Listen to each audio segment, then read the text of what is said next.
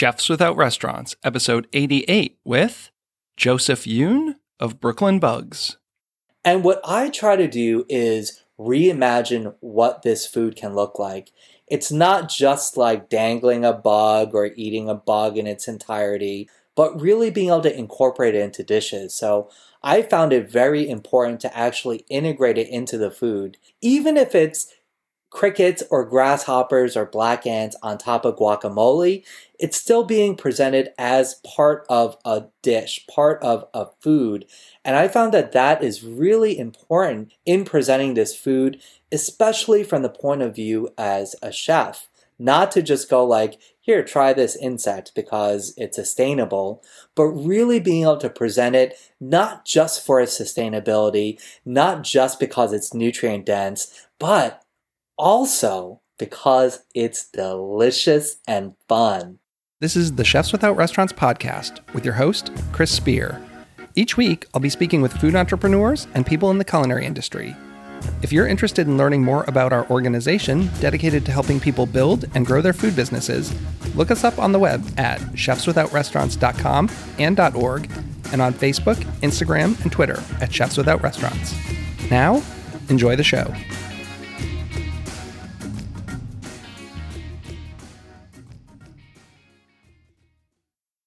Welcome to the Chefs Without Restaurants podcast. I'm your host, Chris Spear.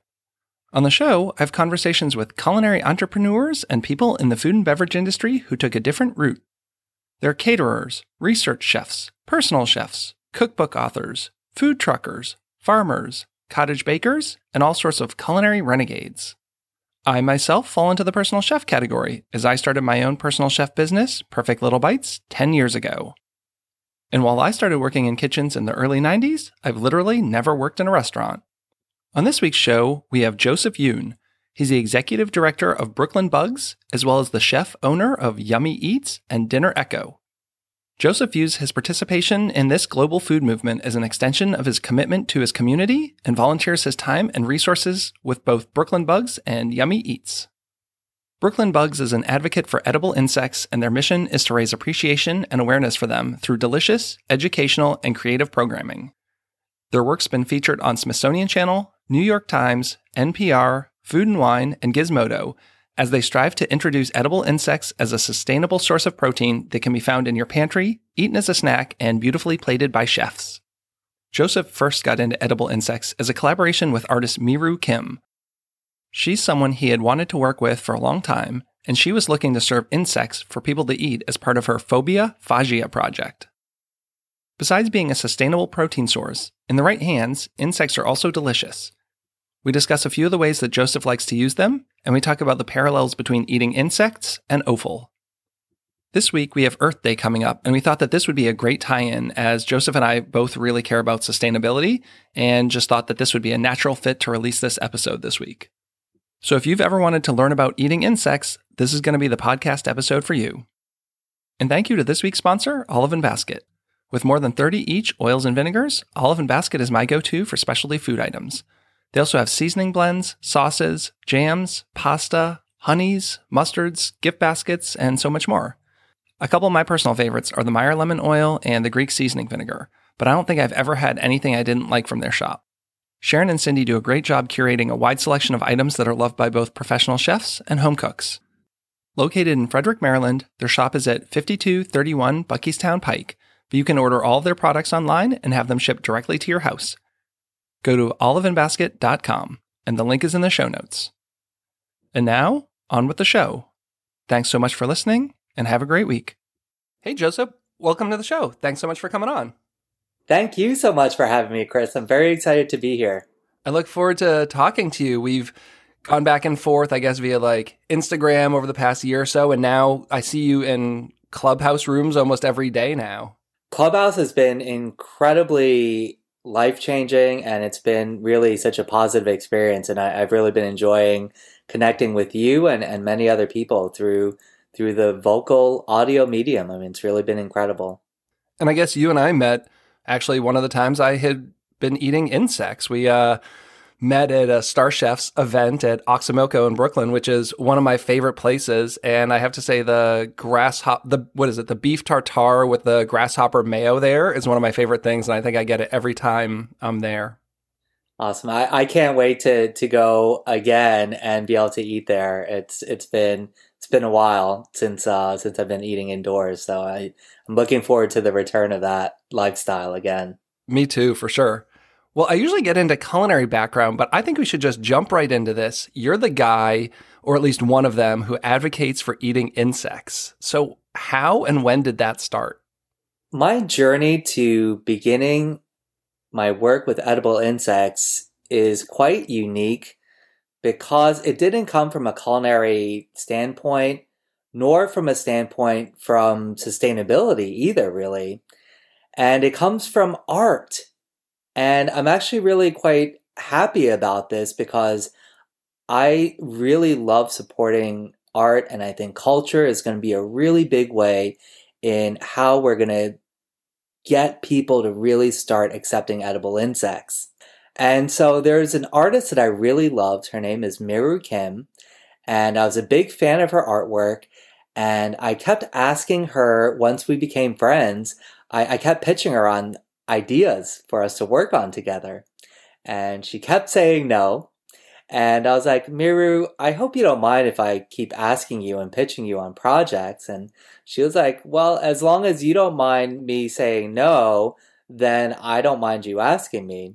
And so this went on for, I think, a couple years.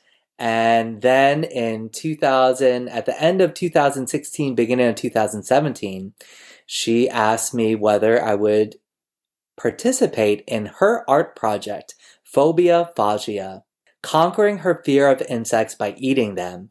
And she wanted a chef that would help create the food and produce an event with her around that. And when she asked me, I knew very little about edible insects, but I immediately said yes because I really wanted to work with her.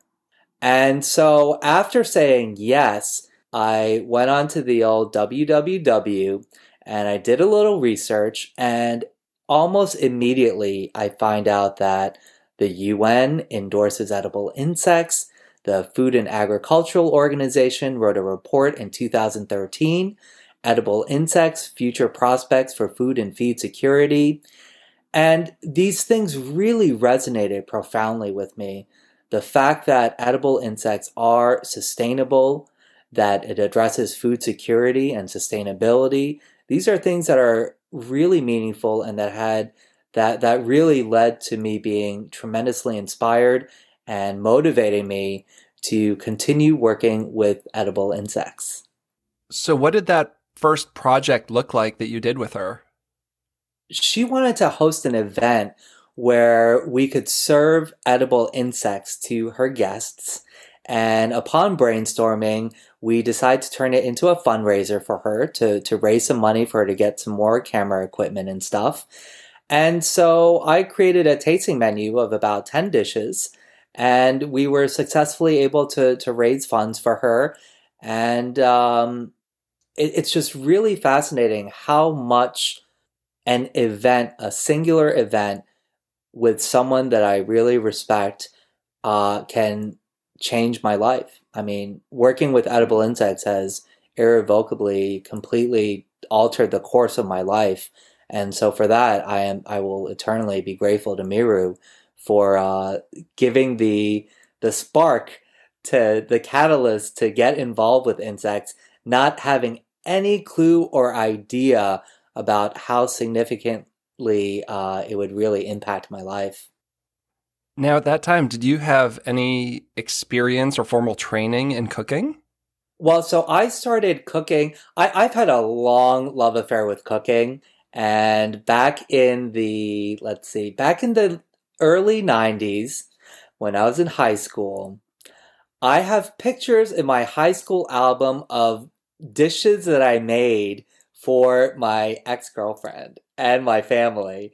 So, way before we had smartphones and cameras and everyone was posting pictures up, I'm proud to say I'm one of the OG photo takers in high school. And I just found myself immediately gravitating towards kitchens. When my friends would have parties, I would love to go and help out in the kitchen. When there's a grill cooking, I would offer to, like, hey, if you want to relax, I'm happy to cook on the grill for you. And so I just found a great love and passion for cooking. And it was never my intention to work in food and hospitality. But in 2011, after working in the music industry for about a dozen years, I was feeling a little burnt out and I wanted to create some spark, some passion, something that I loved. And I decided to host a pop up event.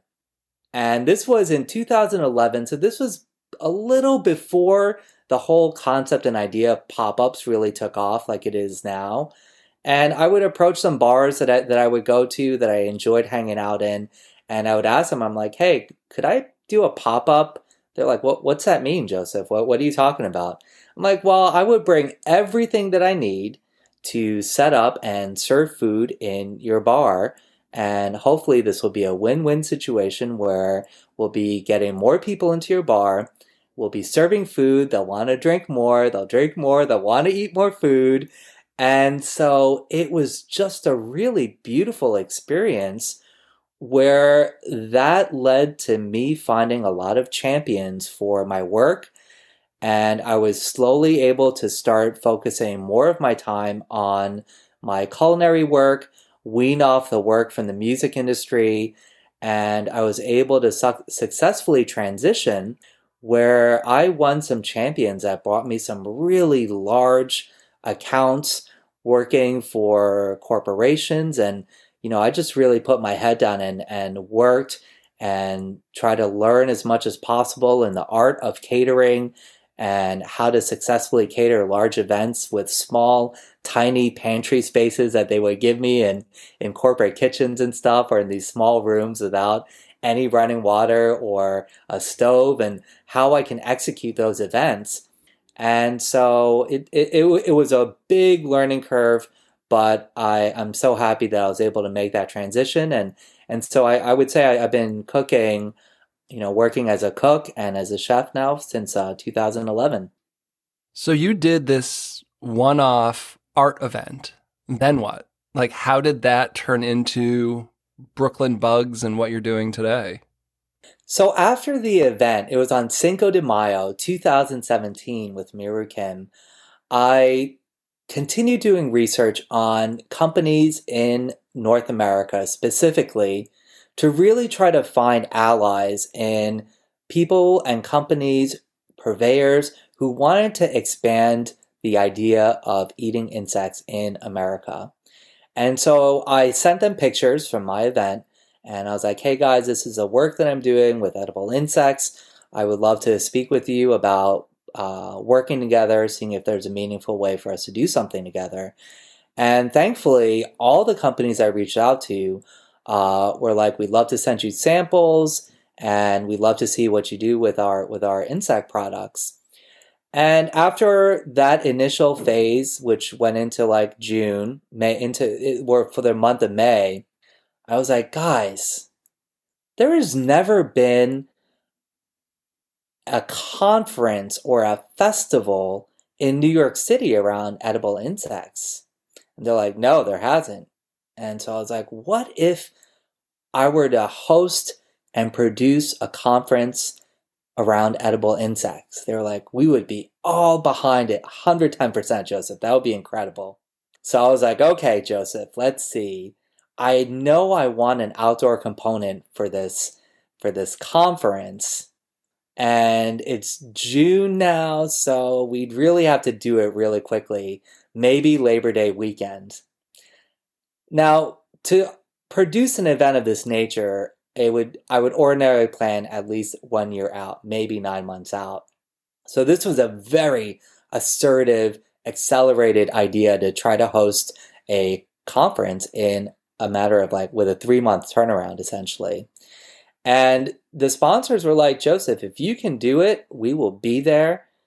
And, you know, it sounds like a really quick turnaround. I'm like, I know, but let's try to get this together. And so, with their support and with the support of like a large crew of people of my team, uh, I was able to throw Brooklyn Bugs Festival.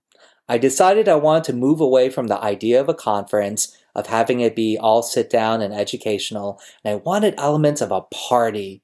I wanted people to be able to celebrate and to really enjoy not just the scientific and academic intellectual aspect, but to be able to really embrace the gastronomy of it, be able to have a big outdoor market where vendors can show their products, where kids can learn and play, and just really create an atmosphere that's inclusive and that can create some noise beyond an academic level. So that's why instead of calling it a conference, I, I decided to make it more of a festival and give it like a Brooklyn vibe amazing things happen, Chris. As the con, as like this conference festival was happening, I was amazed because New York One came and they were the first one to come. Gothamist, time time out, and then New York Times called, NPR called, Gizmodo, and just like really meaningful press, like the press that I have a tremendous amount of respect for, started calling me and that had a profound impact. I was like, wow, as a private chef, I don't care what kind of food I was making. Like the New York Times and NPR were not calling me to, to ask about what kind of food I'm serving for my catering clients. And so it had a really profound sort of impact on me. I was like, wow, I have found something that means a lot to me, that has great meaning to me. And I'm finding a lot of people that are very interested in the work I'm doing. And so that, that really helped to catapult and make decisions about the direction of my companies between my private chef and catering company and the direction of where I would go with Brooklyn Bugs. Well, it sounds like you got some great press from the start. What was the reception like from just the average attendee? I mean, we're I'm sure there's all levels of skepticism, excitement, interest. Like, what was the vibe like at this event? It was buzzing. The first Brooklyn Bugs Festival was just buzzing, Chris. It's really fascinating because one of the things that actually works really well in my favor is that people presume that edible insects is going to taste gross. They're like, oh. And as a chef, I stand behind the food that I make and I spend a lot of time understanding the flavor profiles and functionality of the products I work with. I will try to exhaust all the possibilities of how to work with a flavor to, to accentuate the nuances, coax the flavors, fi- find the right pairings. And so it really worked in my favor when we would share our food and have these events because people would have this like light bulb aha moment. And I think one of the one of the most frequently used words upon eating a bite of ento cuisine, insect food. Do you want to guess what that word is, Chris? Wow or delicious. People are like, actually, this tastes really good. And it really started making me realize it's like a lot of people really don't know how to think of insect protein and they view it in the for in the lowest common factor of like here's a dry cricket let me try eating it it's equivalent to eating a dried out boiled piece of chicken breast let's say for example that's unseasoned or maybe someone adds a little like shake seasoning on top of it or something. And what I try to do is reimagine what this food can look like. It's not just like dangling a bug or eating a bug in its entirety, but really being able to incorporate it into dishes. So I found it very important to actually integrate it into the food, even if it's crickets or grasshoppers or black ants on top of guacamole, it's still being presented as part of a dish, part of a food. And I found that that is really important in presenting this food, especially from the point of view as a chef. not to just go like, here, try this insect because it's sustainable, but really being able to present it not just for its sustainability, not just because it's nutrient dense, but also because it's delicious and fun.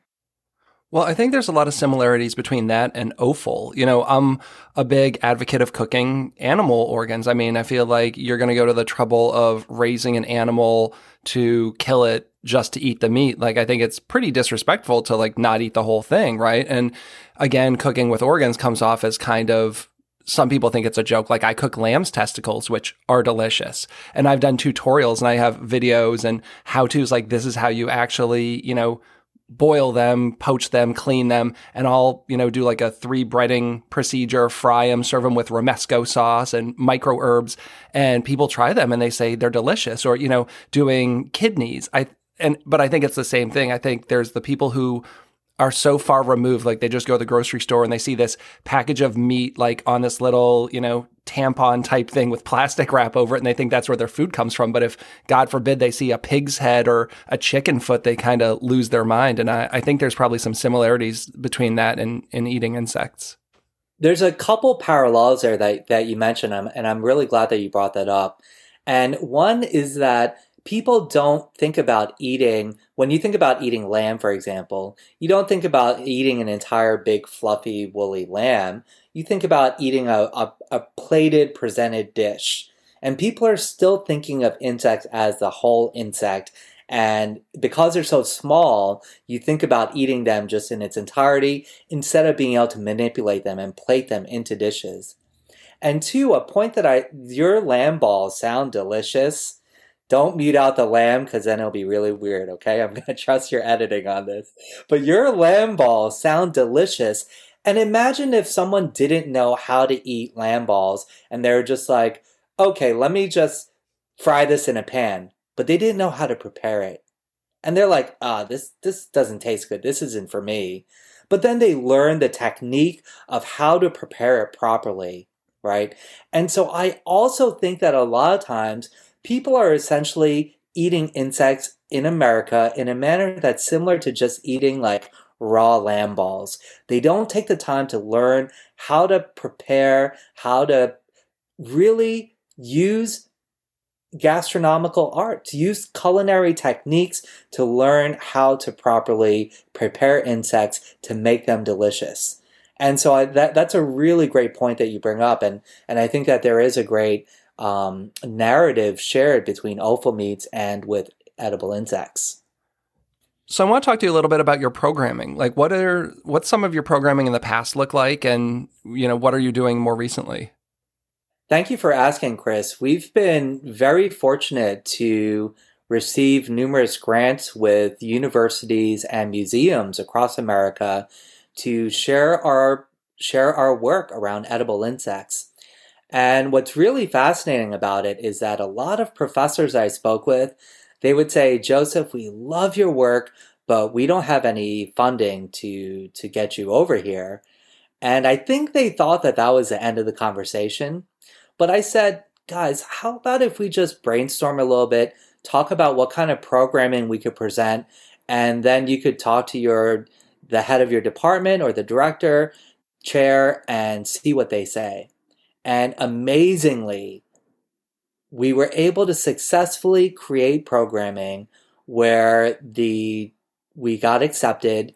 They wrote grants. The deans would say, let's give this guy money. And what I was really just so almost flabbergasted about is that we would go to some of these university programs. And so some of the programs that we did would obviously be with uh, giving presentations. And what I really loved is that the interdisciplinary nature of the work that I'm doing, it's not just for environmentalists, it's not just for foodies or the food and hospitality program, but we were also in anthropology, we were in so many different academic disciplines that it would it would really be amazing. We would be invited to the business courses. And so the presentations were one aspect of it.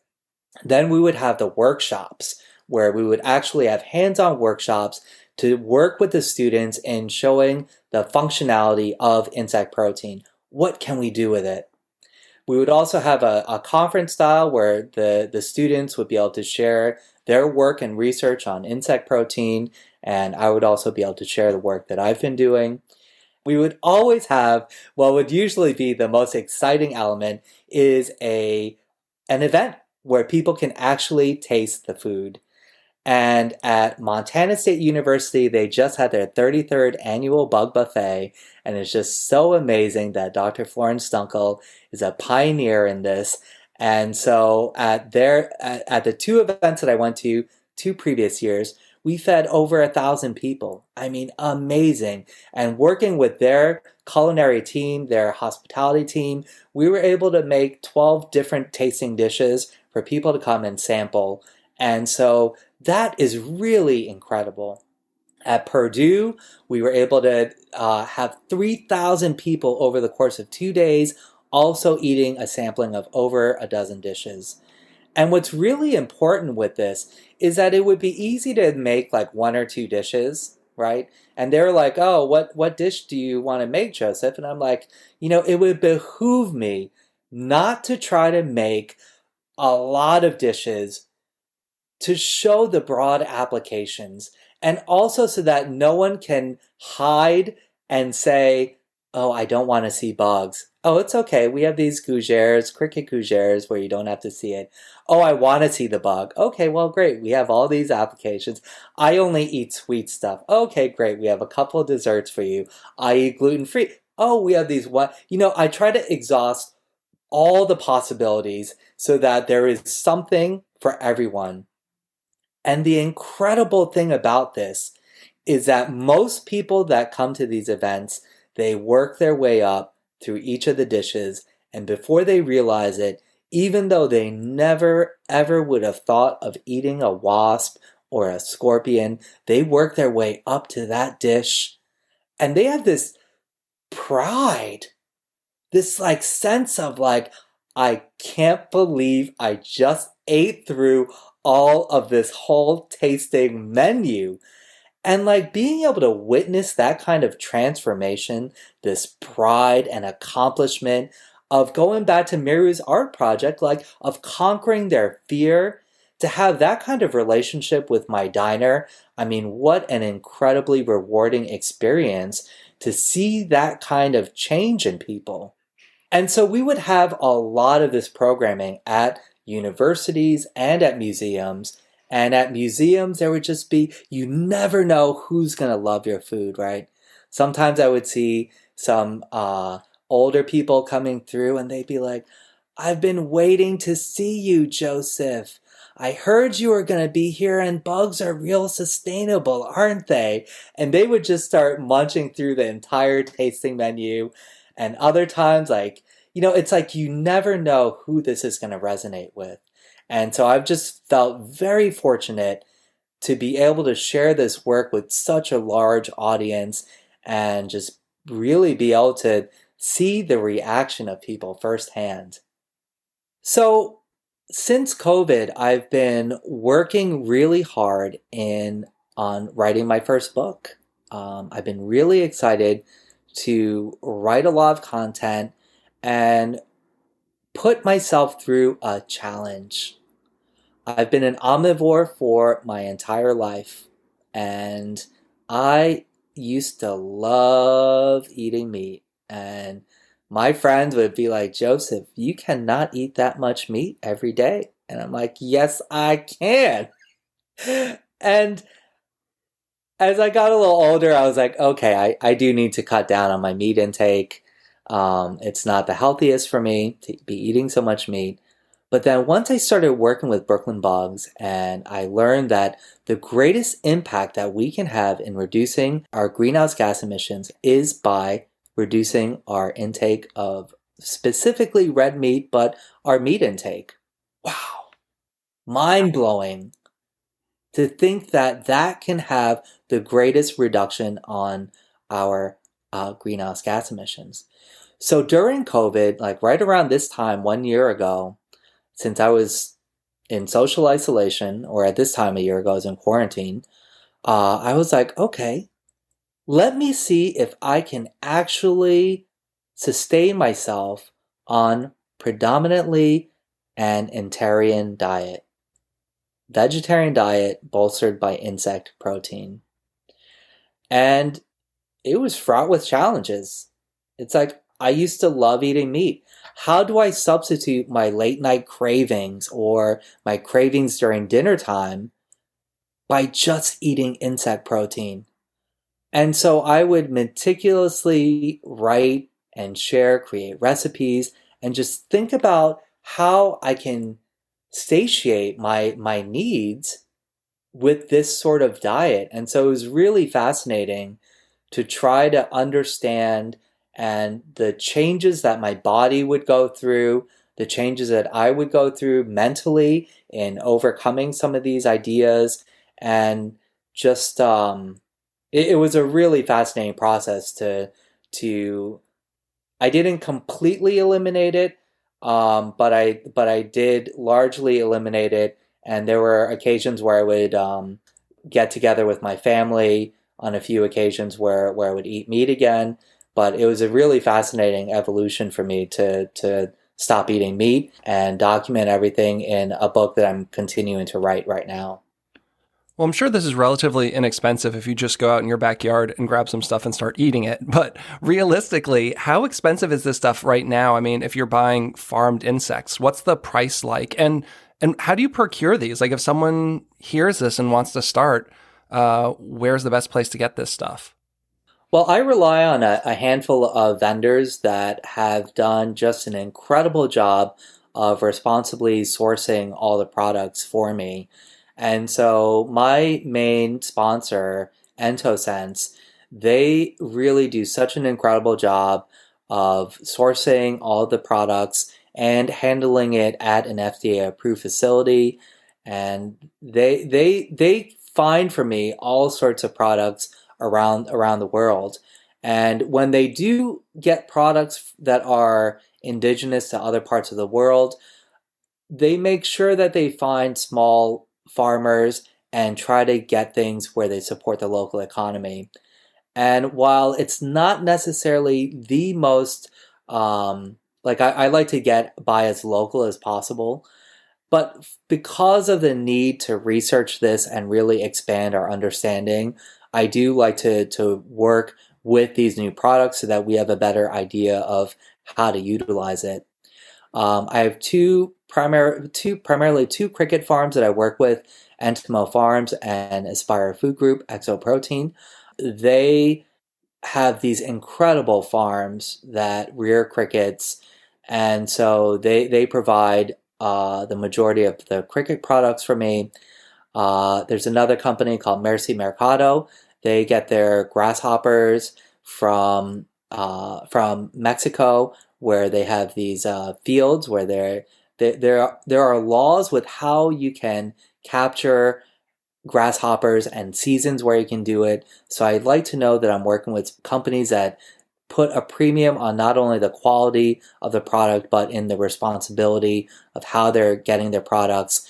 And there's another company out in Israel that's farming uh, a different type of grasshopper locusts. And so, so I, I called Hargol Food Tech. And I'm just so grateful to work with companies that are extremely supportive of my mission and the programming that I do. And I'm so grateful that they donate their products when I do these large scale events. I mean, you can imagine how much I need to feed thousands of people, and they're just incredibly supportive. So, all of their products are available online. And so what I like to do on in my social media posts, I like to share the ingredients that are largely available online so that people can get them themselves and try it. And sometimes I use things that, that are not as readily available, but as an ambassador, as an advocate, as a chef for edible insects, I want to make things that are accessible to people where people will go like, oh wow, that mac that cricket mac and cheese looks really good. I want to try making it. Let me actually buy the ingredients and try to make it at home for myself instead of like, oh, he's just using things that I can't even get. So it's just a far off future idea. I do try to make it very accessible for people. with regards to the pricing, it is still relatively expensive compared to what I think we as an industry would like to see. And it's the question of the demand that will help bring the prices down. But at the end of the day, two tablespoons of cricket powder have 13 grams of protein. So, four tablespoons will give you a meal's worth of protein essentially. And so, when you're looking at a pound of cricket powder, you have to calculate and calibrate things differently based on the protein intake. And so, you're not just looking at a pound uh, a pound of cricket powder that might might cost twenty dollars and go like, oh my gosh, it's so expensive. But rather, wow, I can get so many servings of protein for so many meals out of this bag of, of cricket powder. So you're not replacing an eight ounce uh, strip steak with eight ounces of dried crickets on a plate, then.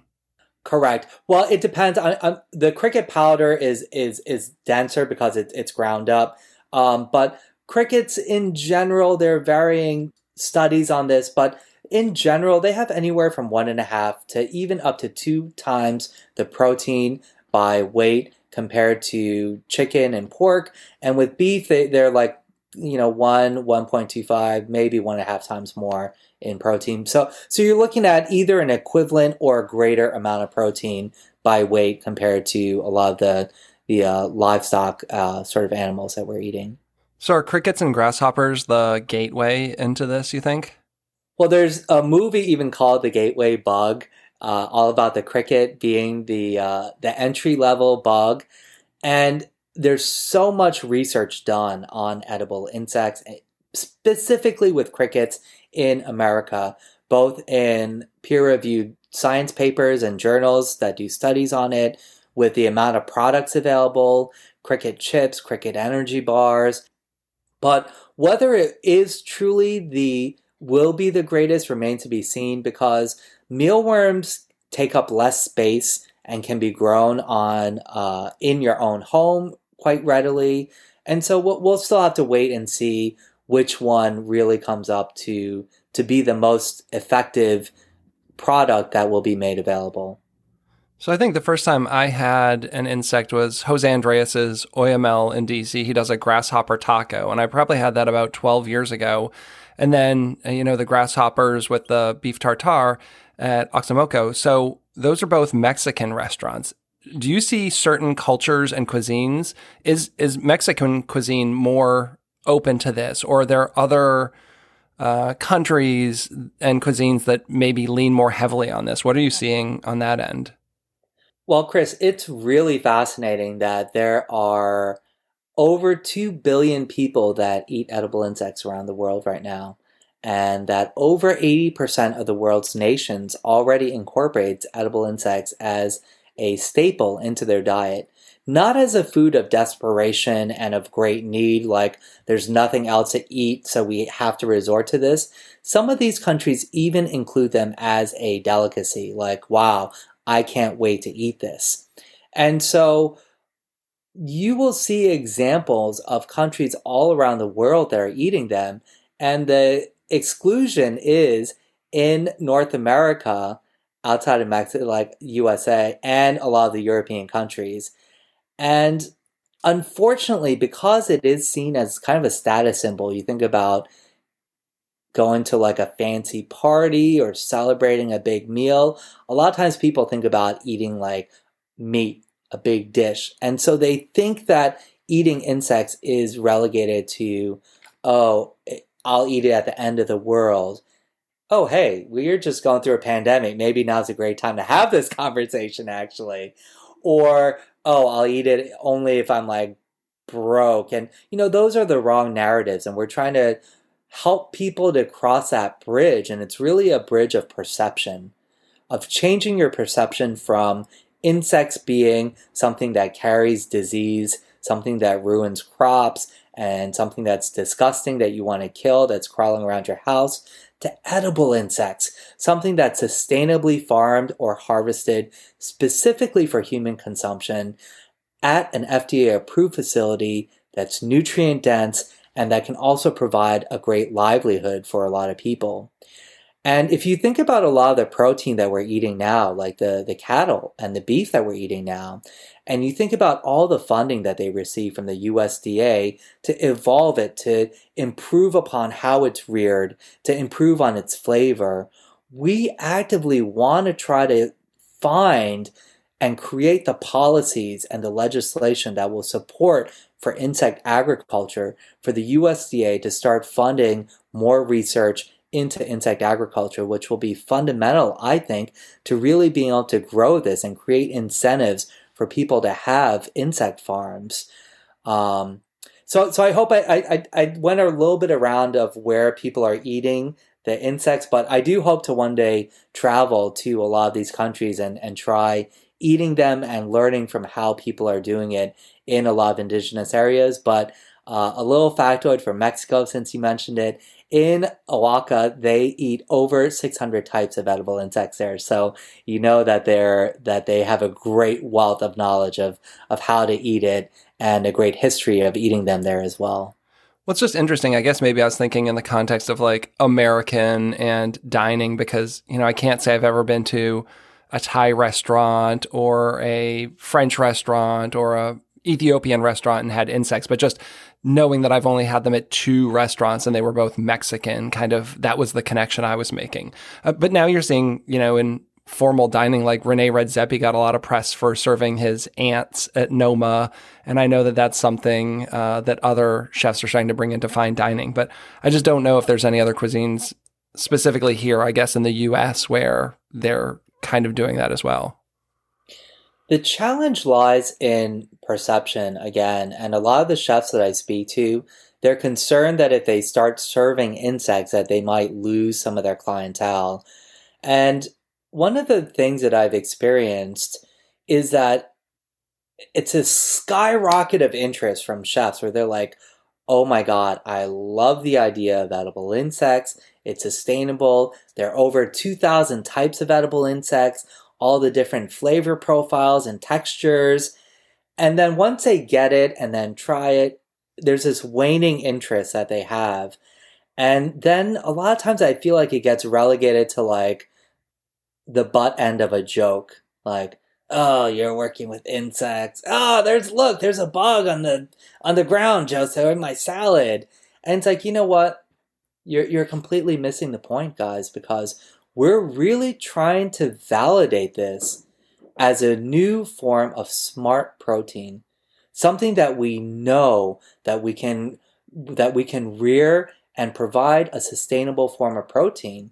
We need to address how we're going to have these ag- like responsible cycles in agriculture where we're not going to deplete all our resources. And I'm not saying that edible insects is like the solution, but it is among the solutions to help us find ways to produce enough protein to meet the growing demand. And so I think that because of the idea of edible insects being so extreme, people think in extreme terms like, you want us to give us give up eating meat? I'm like, no, no, no, no. I never said that. I really just want to encourage you that even if you were to adopt and utilize insect protein in one meal once a week, even that would have an impact on our environment. Similar to the whole idea and concept behind Meatless Monday, right? Even that would have an impact on our environment. So that's really what I'm trying to do. And I'm really trying to rally a bunch of chefs to work with me. And I'm getting ready to launch a new program called Brooklyn Bugs X Experience, with, where I'm going to be sharing a package full of insects to share with chefs and influence makers and work with them in creating some dishes that they can then share to their audience because we really desperately need help. This isn't going to be driven just by chefs or just by the idea of sustainability. Because if this were truly chef driven, Rene Redzepi sets the tone of fine dining across the world. And you didn't, we didn't see this domino effect where all these other shots were like, oh my God, Rene's doing it and Jose Andres is doing it. Let's also, you know, so it's going to really take a lot of layers. And there's that whole idea of seven points of exposure to accept something new. And so that's why we work culturally to work with artists and musicians to introduce these ideas through their work as well. Why we work in areas of science and academia why we work with influence makers and foodies it's like a very inclusive space where we want everybody to get involved and and demonstrate that yes, there is room for liter- literally everybody to get involved and help us to normalize insect protein in America and the world. Well, I'd love to do whatever I can. It's it's hard, you know. It's like the whole eat local thing, uh, eat pasture raised animals, eat less meat, eat vegetarian. I still feel like that's a challenge, and that's been going on for decades. You know, I have enough trouble getting my in-laws like they just won't eat tofu when I serve it at home. What's going to happen the first time I try and put insects on a plate? Um, but you know, I I do think hopefully we will be able to make some strides there. I'm really interested in that because sustainability is um, you know something I'm passionate about and I love what you're doing. I can't wait to see this continue to grow. Thank you, Chris. And you know what? You are helping. Thank you so much for allowing me to share my work and asking the questions, giving us the space. Um, if you're interested in participating in Brooklyn Bugs X, I would love to, to talk with you more further about that and get you involved and send you a package and and I'd love to see what what you would do with edible insects as well. Well, that would be cool. I feel like I already try and push the envelope with my regular quote unquote food. Um, so yeah, I'm always looking to try new things. I don't want to be the guy who makes chicken parmesan and the same stuff that everyone's making anyway. And I don't know why I throw chicken parm out there as a thing, but just, you know, like I feel like if you can go down the street to like a mom and pop restaurant or an olive garden, that's not what I'm interested in making. Yeah. And, and, you know, the idea of innovation and creativity has to hit with home with so many chefs. I mean, chefs are always wanting to create new dishes and be creative with seasonal ingredients.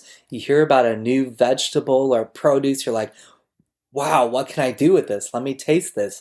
How does it react when I bake it or fry it or boil it or steam it? And so I just really want to be someone that can be a resource for chefs to go like, I heard that Joseph at Brooklyn Bugs is a resource and I love to get involved and learn about how I can incorporate insect protein. And so it, it it's going to be really fascinating. One of the great challenges that I found when trying to switch to an ento diet is just how do I satiate all the cravings and the food that I'm used to eating? And it takes a little time. If you think about kids when they're given a plate of you know, some some chicken, some peas and carrots or what have you, and they're like, "Ooh, I don't want to eat the veggies," but they're told, "Well, son, daughter, you have to eat this because it'll make you healthy and it's good for you." And you think about the evolution where once their kind of palates are trained and as they get older, a lot of them will grow to love vegetables in a relatively short period of time. But it took a, a, a bit of training their palate and for them to be told that it's good for them.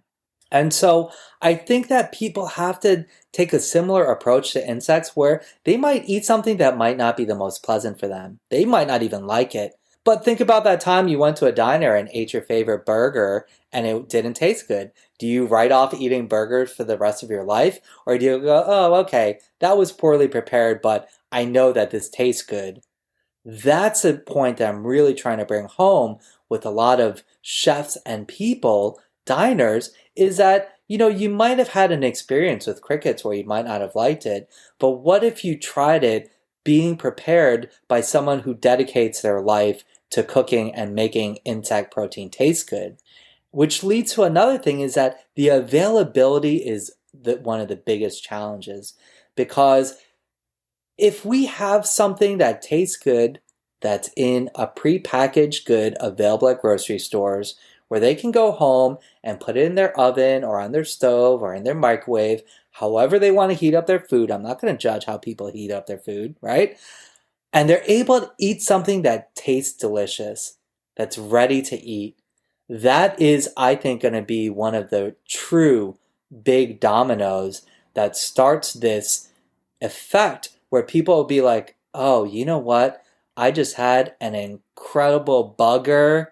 Get it? A bugger, an insect burger. Dad jokes. Yeah, you're gonna have to excuse that one. But imagine if they have this, and you know, I feel like a lot of the plant based burgers are doing a lot of the work for us right now in opening the narrative and the path to get people to start thinking about the food that they eat, the responsibility that they have in what they eat and where it comes from. And so I feel like once we're able to start developing this prepackaged goods ready for sale at grocery stores, that is where we're going to see a really big level of adoption. And that's really where I'm trying to go in finding the, the, the really the, the food manufacturers and companies that want to invest in this space with us. Well, I bought some exo protein bars and I shared them with my kids. And, you know, for me, it was really important to let them know what was in them. I hate the idea of, you know, there's like the sneaky chef cookbook and like tricking your kids into eating food. And I don't think that that helps. You know, when we go to a taqueria and we have lengua tacos, I let them know up front that it's tongue. You know, I don't want it to be like, it's beef. Like, I just think we do so much of a disservice, especially if you have kids, that we're always trying to like trick them into eating something different instead of normalizing it at an early age. So I never want to kind of say, oh, this is something else. I never did that with cooks either. A lot of times people say, well, like, just give it to me, but don't tell me what's in it. Well, that, that doesn't help bring it into the mainstream. So yeah, I, I would love to get some more of this stuff in front of the kids and maybe, you know, do some more cooking with cricket flour and, and kind of see how they take it because I think their generations for sure will be very much more accepting to this. It's I think it's harder to change an older person, right? Yeah, I agree completely with what you're saying right now, and I love that you tried uh, giving the EXO uh, bars to your kids. I love them. I think they taste delicious. They do a really wonderful. They they have great chefs and R and D teams there that that do a wonderful job of making them. And, you know, one thing that I, I like to clarify is that I, I stopped using the term cricket flour because it's a little bit of a misnomer. And I like to use the word powder because the flour is used because of the consistency that it is, but you can't really replace flour and the gluten that it has with cricket powder. And so just as like a vernacular, it's something that, that I like to uh, try to try to fix, which I thought was a small mistake in, in calling it flour in the first place. Yeah, that seems to be the term that sticks out in my mind as everyone talks about cricket flour. Yeah, so I, have been trying to change that, and, and a lot of companies also uh, in starting to use the term cricket powder because people will go like, "Oh, I tried using cricket flour and it didn't work. It totally made a mess out of my cake or cupcake. It didn't rise." And so, so I try to, it, it you know, we're all learning in this space, right? It's still relatively new. And you know, I love what you were saying about not trying to sneak things in and for me, it would, it, I place such a paramount importance in the education, in really helping people understand like what they're eating and the importance of what they're eating. And a lot of people are like, oh, why don't you just hide it, Joseph, at those events? I'm like, because that just goes completely against my mission of education and outreach. And so I'm glad that you also kind of share that, share that viewpoint. And I think that it's also important to note that because of the allergens in the chitin, which are shared by a lot of shellfish, it's important to just make sure that people don't have shellfish allergies. And while people may be allergic to lobster and not crab, the similar occurs where I know someone that's uh, allergic to mealworms, and that's the only insect he's allergic to, and another one that's only allergic to crickets and no other insect. So it's not always the same, but just as a with an abundance of precaution, we usually put a shellfish allergy warning on edible insects just just for those viewers that might decide to try it. That that is one of the allergens we like to be cautious of. Well, that's interesting. I didn't know anything about that. And I know you wouldn't serve anything that wasn't safe to eat, but what happens like how is it that you can eat a hornet or a scorpion or something that usually has a toxin? I'm sure there's something that happens in the processing process, but no concerns at all, right? Correct. When when when it's either cooked or cured or processed, the venom is denatured. So so that that's that's not an issue. The you know the reason why we have um, some estimates all the way up to like over five million insects in the world, and why there's only two thousand, and I almost say only two thousand kind of facetiously. I mean it's kind of funny to think there's only two thousand, but it's because we don't know. We still have to do more research, but for some of the insects that might eat a toxin like nightshade as a defense mechanism that might also be harmful to us, there are insects that, that could be that could cause more than an upset stomach and, and actually be very harmful for us. So so that that's why I, I just trust my vendors and the scholars that tell me which ones are edible and and I work off of that list. Well, what are some of your favorite resources? Like if people wanted to continue learning, what are websites, books, TV shows, movies? What are some of your favorite things? That is a huge catapult of a question because there's really so much information out there. And I feel like when people decide to go into the wormhole, their mind is blown. There are so many cookbooks out there already that work with edible insects. The one of the greatest resources I found is the uh, FAO report that I referenced earlier Edible Insects Future Prospects for Food and Feed Security. Uh, the night that the day that it came out, it was downloaded in 2013 over a million times. So it got a ton of traction. And since then, I think it's like up to like 7 million downloads right now. It has, it has a, it really has a wealth of information in there. For those that want to a great starter book as well is Eat a Bug Cookbook by my good friend David George Gordon. You have On Eating Insects that was written by the Nordic Food Lab, Rene Redzepi's uh, sort of uh, R&D department. The sister company, they wrote an incredible in-depth book at the highest level. For most home cooks, that's going to be more of a coffee table book and something that you look at the pictures and go, wow. Uh, for those that are really interested in the culinary arts. That is a wonderful resource. There's also the Insect Cookbook written by Dr. Arnold Van Huis, the main author of the FAO report. Um, there's also a ton of really incredible videos. The Smithsonian Channel has a video series on cooking with edible insects that features me and a couple of them, and David George Gordon and a couple other cooks. Um, there's really a wealth of information I also personally, not to inject myself and plug myself into it, but I post hundreds of dishes that feature insect protein on Brooklyn Bugs every year. I mean, I'm just cooking with insect protein, and every day I'm I feel like I'm learning more as I work with new ingredients and maybe make a new dish. It's like, oh, I have this dish. Why don't I try incorporating insect protein into it? So um, yeah, I think there there's a lot more information out there than even I realize, and I love when friends send me a, a link that that features an article about insect protein or something. It really is.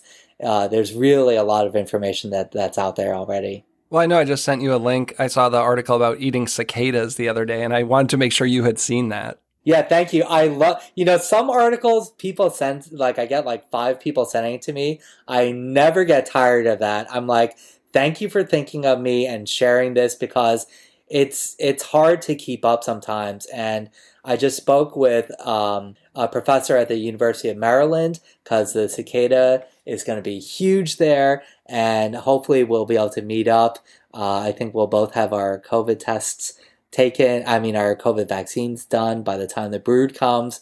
But there's just so much out there. The world is just so full of wonder, and it's just like the only limitations I feel with edible insects is really in our own imagination. Well, I'm sure you could talk for hours, but is there anything else you want to add before we finish up today? You know, one of the last things I'd like to leave with your audience and your listeners is just to try to keep an open mind, try to give it a chance, keep researching, exploring the idea of edible insects.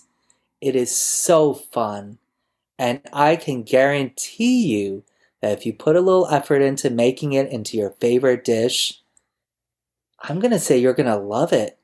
You will be shocked at just how delicious and accessible and easy it is to incorporate the sustainable, nutrient dense, and delicious form of protein. It is a never ending, just something that will keep on giving. And so I'm just so grateful to be here with you, Chris. Thank you so much for asking me and for giving me the opportunity to speak with you. And uh, I'm just so thrilled to have been able to, to be given this opportunity. Thank you so much, Chris. My pleasure. I, I love talking to you, and this is something I know virtually nothing about. So I love having guests on when I can learn. And, you know, let's catch up. And I would definitely do this again, and we can do a round two and talk even more. Well, I love the idea of getting you in on the Brooklyn Bugs X experience. And hopefully, maybe after we do that and see what you cook up, uh, maybe we could do a little follow up. I, I would really love that a lot. Fantastic. Well, thanks so much for coming on the show. And as a reminder to all of our listeners, we recently launched a Patreon. You can go to patreon.com forward slash chefs without restaurants. If you enjoyed this episode and want to continue listening to the show, I'd really love your support. As always, you can find us at chefswithoutrestaurants.com.org and on all social media platforms. Thanks so much for listening and have a great day. Thanks for listening to the Chefs Without Restaurants podcast. And if you're interested in being a guest on the show or sponsoring a show, please let us know. We can be reached at chefswithoutrestaurants at gmail.com. Thanks so much.